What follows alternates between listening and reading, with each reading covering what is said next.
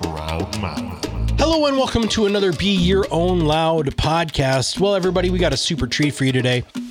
This is a repeat guest. So we had our guest today, David Wood, on one of our Top Advisor marketing podcasts, episode number 222. We'll make sure that that's in the show notes. I found him to be an absolutely fascinating person who really talked about two major things.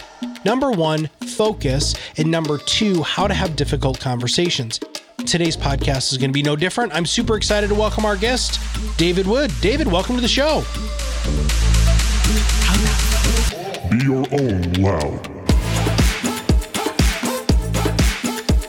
All right. Hey, everybody. Welcome to another live stream of Be Your Own Loud. Now, the focus of this is very, very simple. We want to bring unbelievable people for you to have a chance to learn from, not only how they've unapologetically been themselves, but how you can rise above the noise and be your own loud, too. So I want to say hi to everybody who's all over the streaming networks. We're on LinkedIn, Twitter, Twitch, all sorts of places. So I want to say hi to everybody. And it's funny. I'm so happy to have David back on the show. So David Wood, Focus.CEO, please, right now, if you're at your computer, open that up in a browser because we're going to go over some stuff that's on the site and in his brain. But David was on a Top Advisor marketing podcast over 2 years ago. And because of my interaction with him, he forced me to think about how I communicate with difficult conversations, number one, or two, intense conversations, and how I needed to work more, just being more present and in the moment. And I was just talking to him about it. And as a coach, I know David knows this, but sometimes you don't hear about how you've impacted people. And so I wanted to get him on the show, really very selfishly, just say thank you, that your training, your thought leadership, I follow you all over social media, what you do for people to help them have not only difficult conversations, but greater focus is truly a remarkable thing. So I just want to say thank you for that. Man, I'm so glad to be here. I forgot how much I enjoy hanging out with you. So I'm having a good time already. And that was an early podcast appearance for me. I think I was just getting started on being on podcasts. And now there've been a couple hundred under the belt. So it's nice to kind of come back full circle and see you again. You've got a new website. You've got some new offerings, all of this stuff. So before we get there, though, because we're going to get to all of that, our audience really wants to hear, how did you get to where you are? Tell us your story. All right, the short version, and I didn't know this growing up, right? You can't see your story until later on and you get some perspective. But I grew up very left-brained. I lost my sister when I was 7 years old, and I watched her get killed in a traffic accident. And we didn't know therapy and grieving and all sorts of things back in, the 70s, and particularly in Australia. So what happened is I shut down my emotions and I just learned not to feel. And I used my left brain really well. I came top of my school and I got paid to go to university. I actually got a scholarship, and university was free. So I didn't have student loans or anything. It was free university. Plus I got money to go to university. And then at the end of 3 years, I had the option to work for the company if I wanted to, or I could say, thanks a lot. I'll see you later. I was doing well, and then I got a job interview on Park Avenue in New York, and I was like, man, I've got it made. At the age of 23, I had an office on Park Avenue, and I'm consulting to Sony Music and Ford and Exxon. And then someone mentioned a personal growth course called the Landmark Forum. And I thought, I've never really done anything like that. Maybe I should see if there's something in it for me. And I wasn't happy in my marriage. So I thought, let's see what I can find out. Now, they all wore name tags and they smiled way too much. And so they kind of scared me, but I thought, I'm going to get in and get out. I'm not going to be a self-help junkie. I'm not going to be someone who can't think for themselves and all of that bullshit that I was thinking back then. And I found that they actually cared about the world. That was my revelation. They actually devoted their lives, these teachers, to transformation and having the world be a better place. And I didn't think that was a thing. I thought they're just after my money. And so fortunately, they cracked my heart open, and I was just weeping in the course, and I accidentally coached somebody. I couldn't help. Someone was struggling with something. I said, well, what if you screwed up your courage and you made that confession with your partner and came clean after 10 years of lying, put everything on the line for the possibility of true love and connection. And she went and did it and transformed her relationship overnight. And I'm like, holy shit, this coaching stuff is powerful. I want more of this. So they said, if you keep on doing these courses, we'll train you as a coach. So I went back. They trained me as a coach. And a year later, I found out that someone was doing it for a living. This was 98. And I'm like, all right, sign me up for some of this. So I went and registered for a training program. And I've been coaching now since 1998. And I can't think of anything I'd really rather be doing. I love it. My life has been about, oh, that's the important point I missed. They cracked my heart open and I realized I knew nothing about vulnerability. I knew nothing about true authenticity or transparency or leadership or true influence. And so the first half of my life was about business and money and systems. And the second half has been more about connecting with the heart. Now with my clients, I'm unwilling to pick one or the other. If you come to me, you got to want more than money. We'll start with money. We'll work on your time off. But who are you as a human being? And are you getting the most out of life? One of the things that I used to say as a coach was everything's on the table until you take it off, right? And then even when they took stuff off, I didn't always let it go because I knew that there was something there that I needed to address. So you have actually blended those two so well together that you have a system, at least a framework and a foundation that you take your clients through. Would you mind sharing a little bit about that with our clients, please? Or yeah. Yeah, I have a framework for the left brain part, right? For the money, systems, business stuff. Because see, what happens is when you're in it, when you're in the battle, you have no perspective. You don't know that you're getting outflanked over here and this is happening. You're just doing the fight.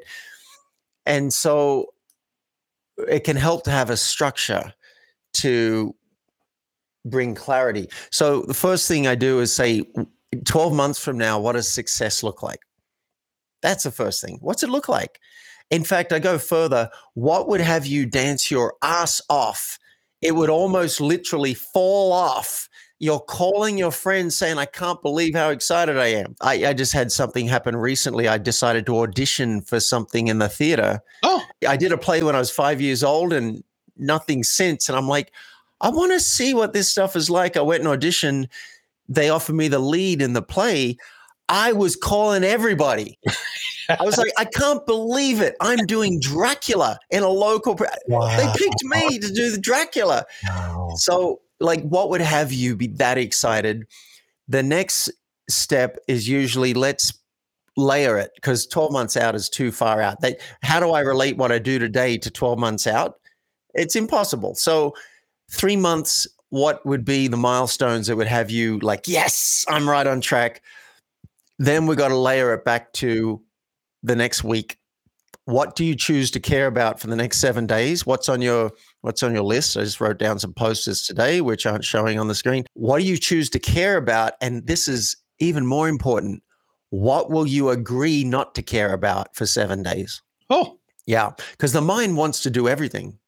The mind wants to handle everything and it's got fear of missing out. But when we try and do everything, we do it all badly and it's stressful. So I know this takes discipline. But you got to say, all right, for the next 7 days, these are the things that are my absolute priority. And these are all the things that I want to do. I'm going to put them in a drawer until 7 days are up and then I'll pull them out and we'll work out. We'll do it again. Yeah. And you have to have a system in place to create that weekly plan because you might pause this recording and you create a plan and you're all set for 7 days. And then 2 months later, you go, what happened? I had such a strong start. What happened? Well, you need to have a date with yourself once a week to write down that plan. It might be 5 minutes. I'm okay if you take 5 minutes to say, all right, next 7 days, what makes it onto my desk and what doesn't? And then the last piece of this simple little system. And by the way, I've got a link where people can download the cheat sheet for this later on if we want to give it to them. The last step is, what am I going to do tomorrow?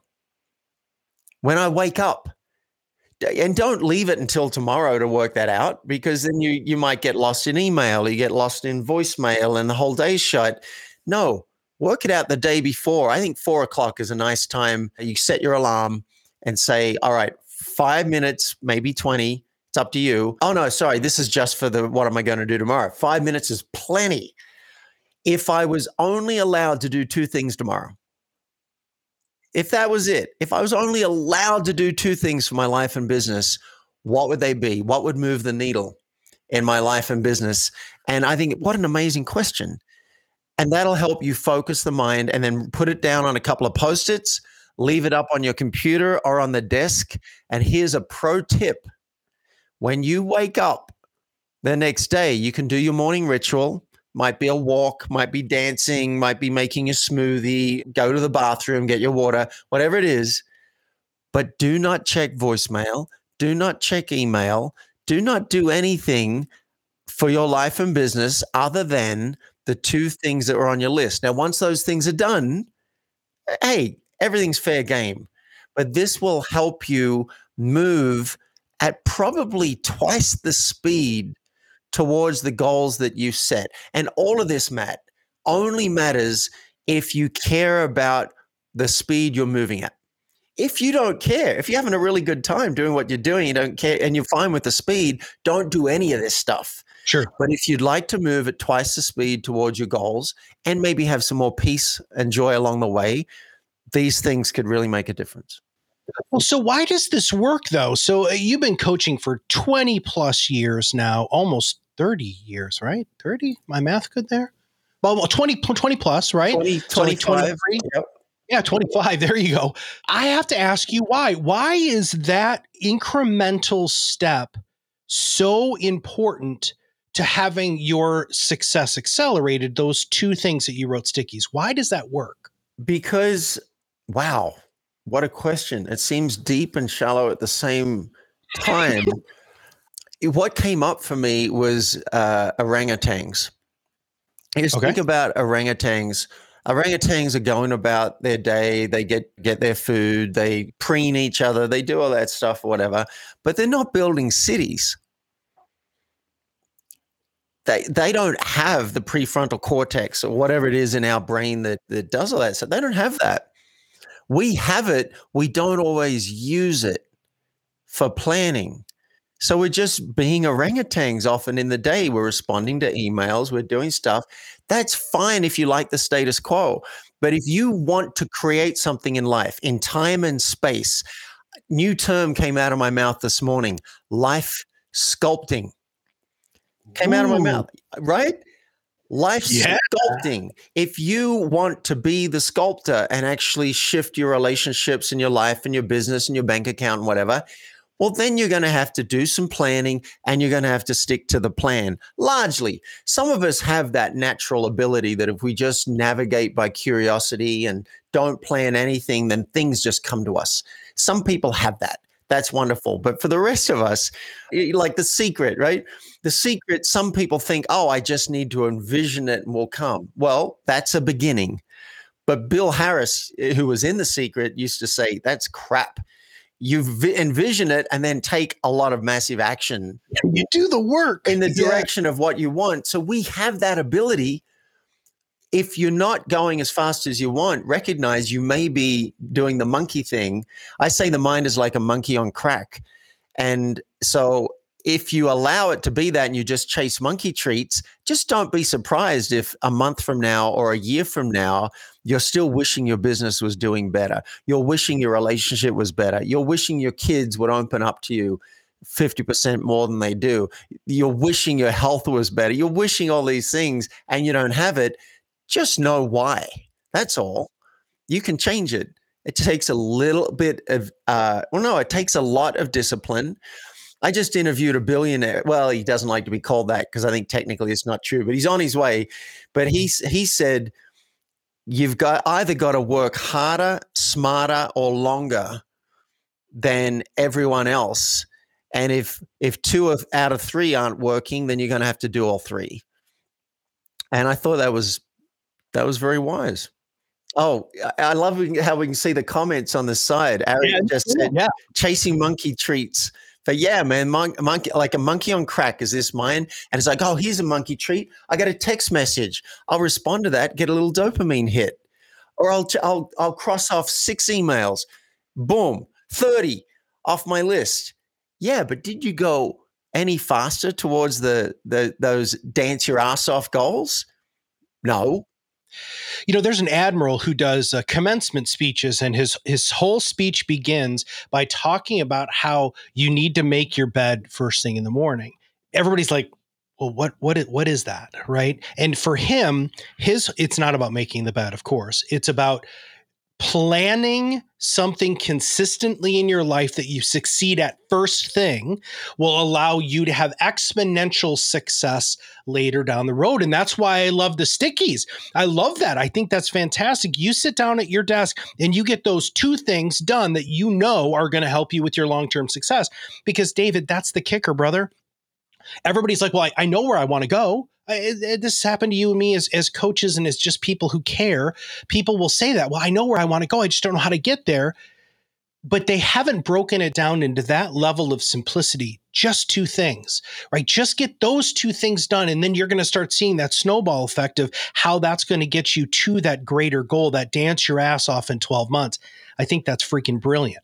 Yeah, well, I want to challenge something you just said. Your point's valid. But I find maybe less than half of people know where they want to go or have really put the thought into it. You might have it like, well, I want to make more money in my business. Okay, but why? And what will that get you? Okay, will that really make me happy? And then how much money will it take to make me happy? And then how much time am I willing to work? Okay, I'm going to achieve that, and I'm working 50, 60 hours a week. Is that what I want? Maybe it is. Maybe it's not. So I think a lot of people have not actually put the time into it. When my friend in my men's group said, David, what would have you celebrate your ass off? I couldn't answer it. I had goals. But like that would have me like actually dancing and so thrilled. It was so hard. And I sat with it for 3 weeks before I came back to that men's group and came up with an answer. A lot of people have not actually put some time to think, what would I really like? I'll give you an example. This acting thing, I have been thinking about this for years. Every 5 or 10 years, I'll go and dabble in something. Like I'll do a short film. Like a student film, and I'll do something. Or every 10 years, I'll be like, I want to get an agent and go for a couple of commercials and just see. And then so it falls by the wayside.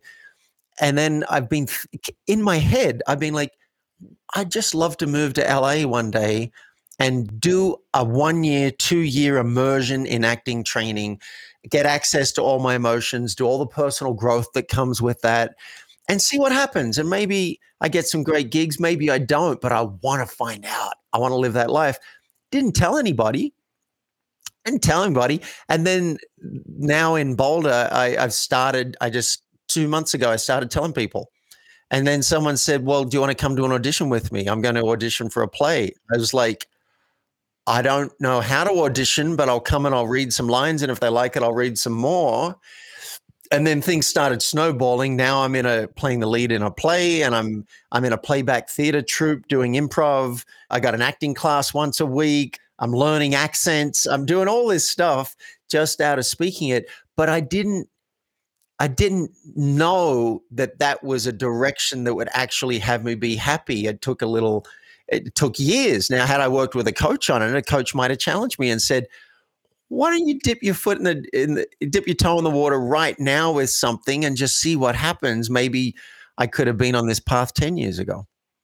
Now, you said something, and I can't let this go, David, which is what is going to make you have you dance your ass off in 12 months? Yeah, as I said it, I thought, I think Matt's going to pick up on that. Well, acting-wise, I feel like I'm already there because I just love, I got 30 hours of rehearsals a week for 5 weeks. And then we perform for 6 weeks right up to Halloween. And I'm happy about it. And this is the guy who's had fatigue for years. and I'm just happy about it. And when I got the email saying, I first said sorry. It said, "Oh, I'm sorry it took so long." And I'm like, "Oh my God, there's a sorry." And then it said, "We'd like to offer you Dracula." I'm like, "Oh, are you what?" My roommate lives downstairs. I call him straight away. I'm like, "Dude, I just got this." So I'm already getting that. I think something else that would have me do the happy dance is having a relationship with someone that I really love and really enjoy their company, and we're making life decisions together. I think I would really enjoy that game. So that's a goal of mine. And the book, the mini book's already ready, but the full book will be ready by January. And I would really be thrilled to see that making a difference in people's lives.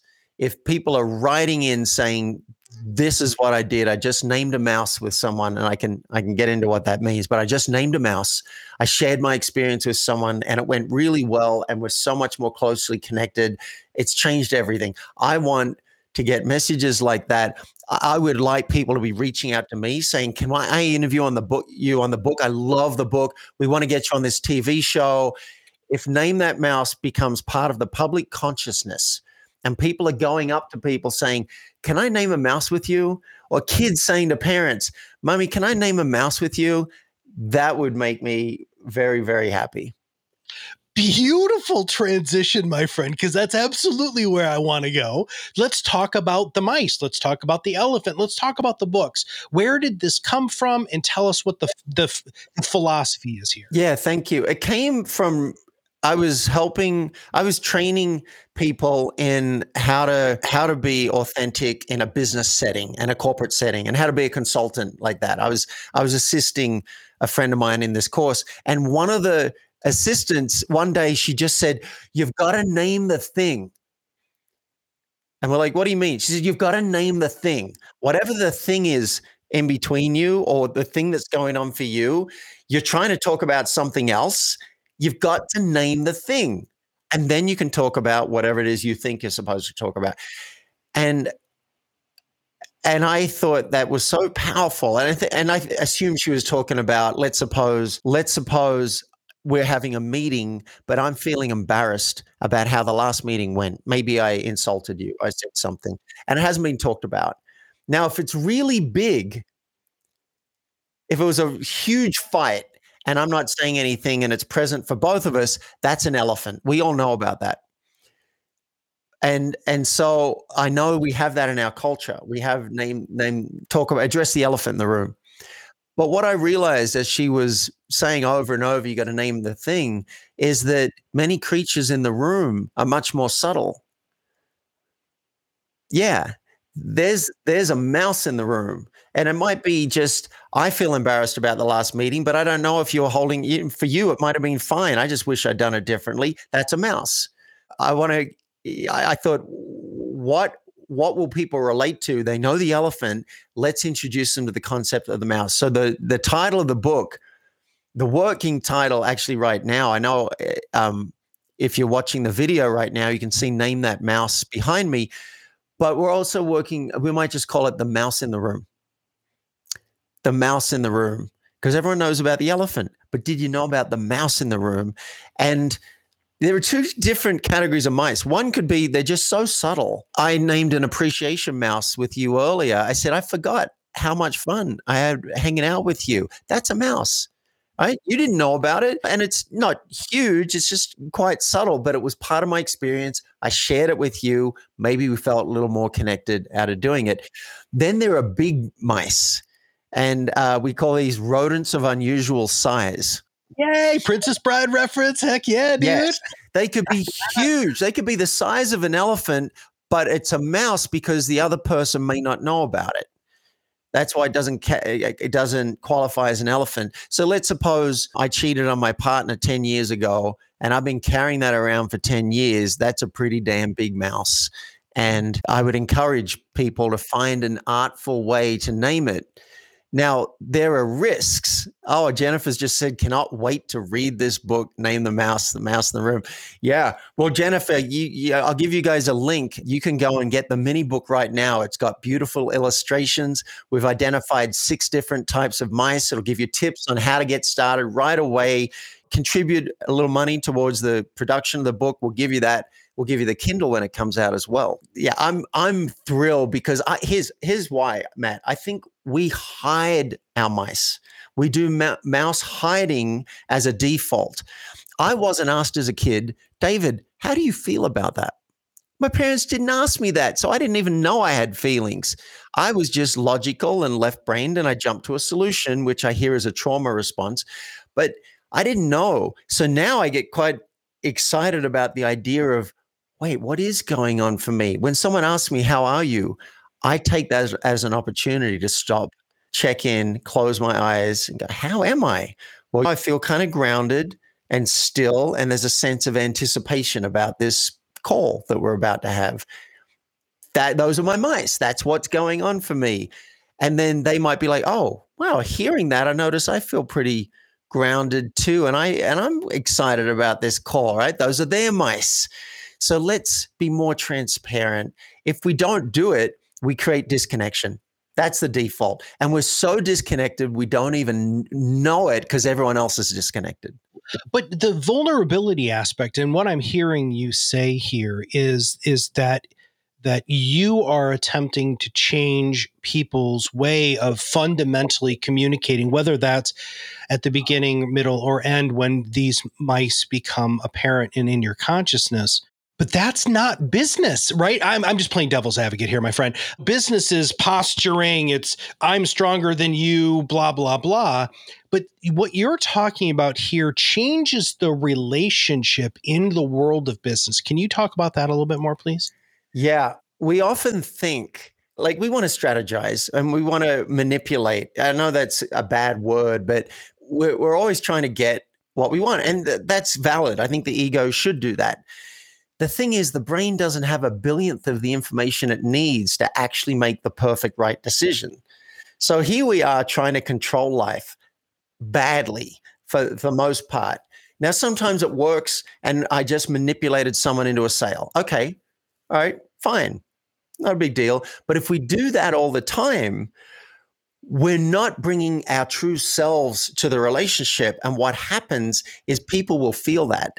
And ultimately, they'll go and deal with someone else, particularly if they have a good bullshit meter. They'll feel this person isn't real. Same in dating. You know, if you're just telling a story, if you're doing pickup 101 and lying to someone to try and get them into bed, there's a good metaphor, actually, that you can live life like that. I know a guy who wrote a book called Around the World in 80 Babes. One of the people I would least want to be in a room with, right?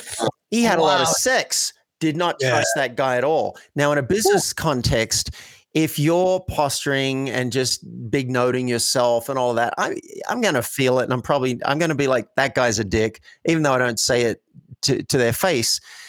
But if someone's willing to be real with me and say, hey, David, I notice I really want to get your business. I want to work with you. And I think you'd be a great advocate. And so I notice a lot of what I've been saying in this call is geared towards that. And I just wanted to name it, wanted to put that on the table. And having said that, now I realize I can let go of it. I feel less attached. If it's going to serve you, then yes, that'd be awesome. And if it's not, I realize in this moment, then I truly don't want us to work together if it's not going to serve you. Like I just made all that up. But there's an example that's going to build trust with someone else. Now, I'm not saying that you lose all of your filters. Hide nothing does not mean share everything. So thank you for clarifying that, dude. Yeah. So you're not going to go to the boardroom if you're the CEO and go, oh my God, we're running off a cliff. The economy's tanking. I got no plan. I don't know what to do. Help. We don't do that. You do that with your coach. You do that with your close friends and advisors, and then you might go and find an artful way to say it. Hey, some of you might be feeling scared in this current climate. I don't blame you. Sometimes I do as well. We don't have all the answers yet, but together we will find them and we will work them out, right? There are ways to do it that can still have you be connected and have you not collapse. What someone said to me once is, don't share something while you're still bleeding from it. Ooh. So, because on stage, I wanted to be transparent about everything. I'm like, how can I talk about transparency if I'm not, don't tell all my skeletons, or talk about a crime I committed when I was 15? Like, what if I don't? I have to tell that. Well, firstly, if you're still bleeding from it, don't share it. Do that with your therapist or process it with someone else. Get yourself together. And then secondly, some things just aren't anybody's business. There is room for privacy. And I didn't understand that for a long time. So I don't share everything with everyone, but we go way too far the other direction. So don't take this as license of like, oh, I don't need to name my mice with people. No, 9 times out of 10, find a way to artfully name that mouse and then let the universe decide what should happen. I love not talking about something or not bringing it up while you're still bleeding from it. And I think, number one, there is a time and the place for that, which again would be with therapy, partner, close friends, those sorts of things. But do you name those things too, David? So we've talked about naming the elephant that's in the room, which most of us are aware of, and then naming the mice, regardless of the size, all the way up to rodents of unusual size. But do you name those also to make sure that you're not... Does identifying those within you make it so that you're going to be less willing to share them, or that you've got that filter in place? I need to talk about the filter a little bit more, because one of the things that I brought you on the old show was because of you just did it scripting wise. It was freaking beautiful. You're a CEO, world's coming to an end. Instead of running into the room saying, oh my God, the world's coming to an end, you just created a very artful way to have a conversation with somebody about a difficult conversation, right? That's you. That's so... in how I picture you, that's how you exist in my mind, is that person who can communicate very, very rough, difficult things in a way that starts conversation and allows people to have conversation. But I think people need to understand the filter part better. How do you help people understand what should be named as a mouse, what should be shared as a mouse, and what shouldn't be? My brain loaded up two things hearing that. One, it loaded up some techniques to, because I'm enjoying your appreciation of how I did that example, and I can break it down. There are some things that you can do to make it go much better. But how to decide if you're going to name a mouse or not? Okay, firstly, is this a relationship that that it would pay off to invest in?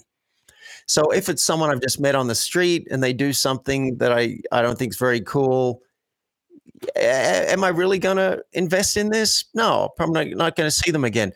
The person who actually kept saying, name the thing, I had an interaction with them. They were going to come to a party I had, and I realized I felt a bit off about them coming to the party. I was worried about them taking all the attention. Sure. Because it was my birthday party. And so I named a difficult mouse with her, and she chose not to come to the party. Now, that felt complete to me. We haven't spoken since, but we weren't good friends. I don't really see that person. But if I'm going to see her in a lot of circles, or I'm going to be working with that person, then I'm going to put more time into it. My housemate, a lot of things have come up that haven't felt good for either of us. And so we have a house meeting. We've had 4 of them now. We sit down and I set a timer, 3 minutes, and one of us goes and speaks uninterrupted, and we keep going back and forth until we're done. Now, I chose to do that because it's worth the investment for me to have a good living environment. Now that he's moving out in a few days, and I knew it was 30 days notice, I've been less likely to invest time in correcting things. And also, some of my investment did not pay off very well when I tried to share what was going on for me. And I said, hey, I'm in mystery. I don't understand why you're so upset. Can you clue me in? The response I got back was, you're delusional if you can't see what you did. Okay, I'm bringing everything I got here to communicate, and it's not hitting well. There might be some logic flaws in this brain I'm dealing with. So I decided to invest less. I'm like, look, it doesn't seem like it's working for either of us. Why don't we 30 days and find somewhere else, and I'll help you move. So I guess one thing is, how important is the relationship? The more important it is, and I'm going to have to deal with this person, I'm going to invest a lot more in mouse naming. How receptive are they? Now, I'm hesitant to say this. This is a mouse that's just popped up for me. I'm hesitant to say this because people might use that as an excuse. Oh, that person's not receptive. That person's just not generally open. Oh, my boss is he's never going to hear. You have no idea. If you read the book or the mini book and you follow the steps, you'd be amazed. I called a boss that I sued once, and I called him to say, look, I just wanted to check, is there any bad blood between us? Because I wouldn't want that. And he ended up, at the end of that conversation, sharing about his divorce. We'd never had a personal conversation. We had never had a personal conversation. He opened up to me. And I've had that happen over and over again. Now, look, it's not always going to go well. It's messy, but it's very messy not naming your mice as well. Gotcha. So the foundation of this show is to help people figure out how they can rise above the noise in their area of expertise to be their own loud. And what we figured out, David, is that part of great marketing, great communication, great content is unapologetically being yourself. Now, do you think through this process of naming your mice, do you think about the process of learning the filters and the communication? Do you believe that that helps people better understand themselves and what they should put out into the world so that people can have a real connection?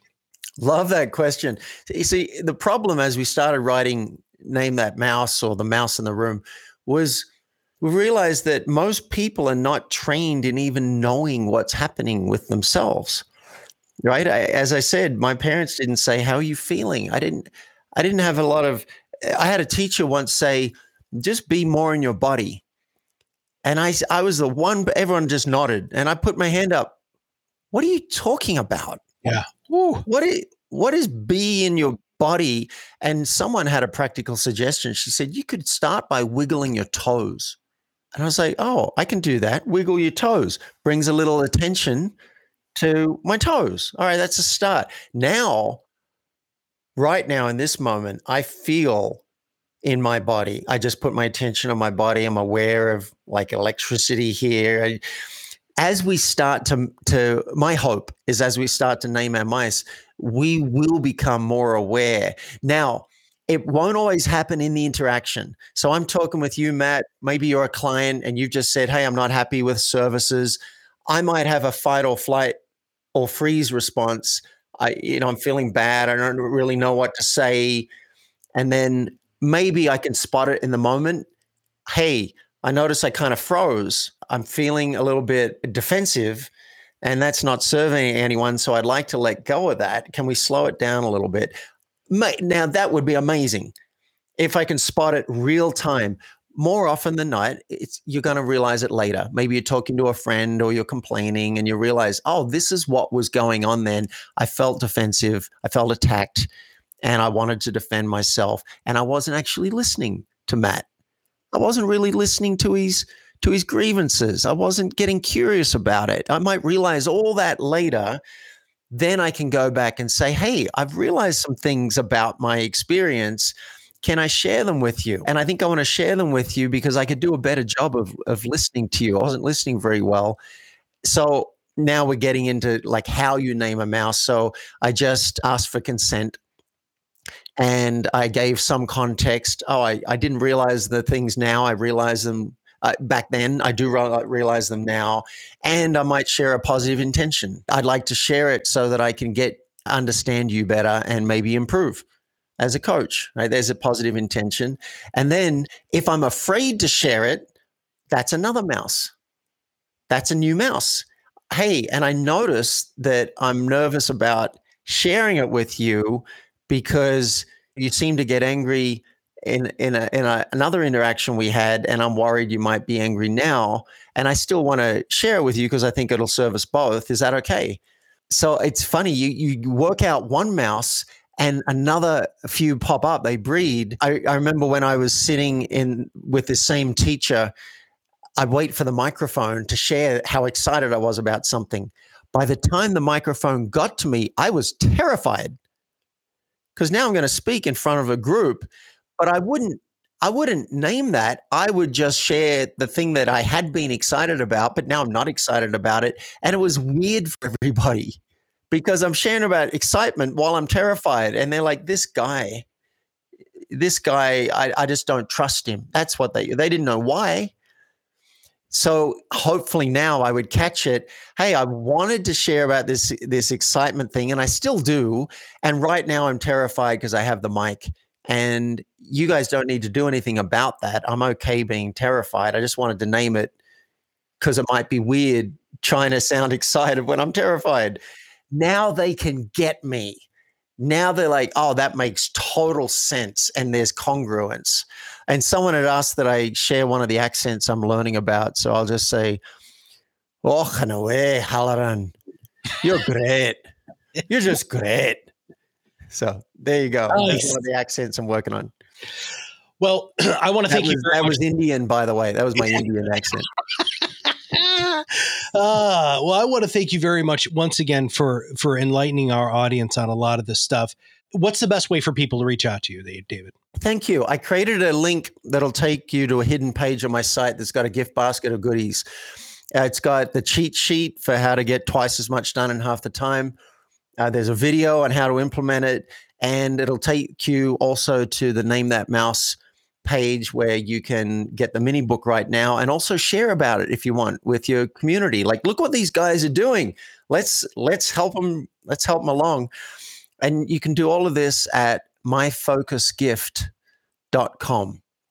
Myfocusgift.com will take it, all those things. And if you heard something in this interview and thought, I could go faster with coaching and I want to go faster in my business, then there'll be a link there where you can request a phone call with me, and we'll see if we're a fit. I want everybody to just think about that. A lot of times you'll get something from Kickstarter or Indiegogo or anything like that, and you're like, wow, that's a really cool tech gift, right? Or a tech thing that I want to support. We should do that with thought leadership too. I've never really understood why more people aren't doing what David's doing there, which is being able to say, hey, look, why don't you contribute to this, because it's only going to make it bigger, faster, stronger, better. So David, we're going to share all of those in our show notes, and also here through the live stream. If everybody takes a look at the chat, the myfocusgift.com is there. And David, I want to thank you so much. It was an absolute honor to meet you a number of years ago. It's been an honor to follow you and to watch the development of just who you continue to become, because it's not a finite thing. It's a wonderful opportunity to continue seeing growth. You got to follow him on LinkedIn, everybody. We'll make sure that his LinkedIn stuff is there too. But I just want to thank you very much. I'm just going to do a quick wrap up. So I just want to say thank you for being on the show. Well, thank you. And I want to name an appreciation mouse, because not all mice are negative. Your advocacy, when I met you, blew me away. I'd never had anybody say, this is amazing. You're a former actuary talking about life. We need this message. And you introduced me to 7 people like that within 24 hours. And almost every one of those interactions has led to another interview. One led to a training that I've given for people. I'd never experienced such blatant advocacy, and thank you for that. It really means a lot to me. Awesome. Well, my appreciation mouse is, you just don't meet people like you very often, right? And so I'm so grateful when not only do I, and this is why I believe I have one of the greatest jobs in the world, is because I get to bring people like you to an audience that might not have heard your message or might not have had a chance to experience you. Getting to the idea of how all of this helps all of you create real, authentic content that will allow you to be your own loud. Everything David said supports that. Naming mice. Wow. Could you imagine how engaging some of that could be with your existing clients? Could you imagine just having a little bit more vulnerability and accept that this is who you are, and showing that to more people, how powerful that would be? And make sure that you go ahead and check us out on social media. Please, everybody, we would love to be able to help all of you a little bit more. But most importantly, if you feel that you want to have somebody in your life who is going to help you get those two things done every day, which cascades into something even greater.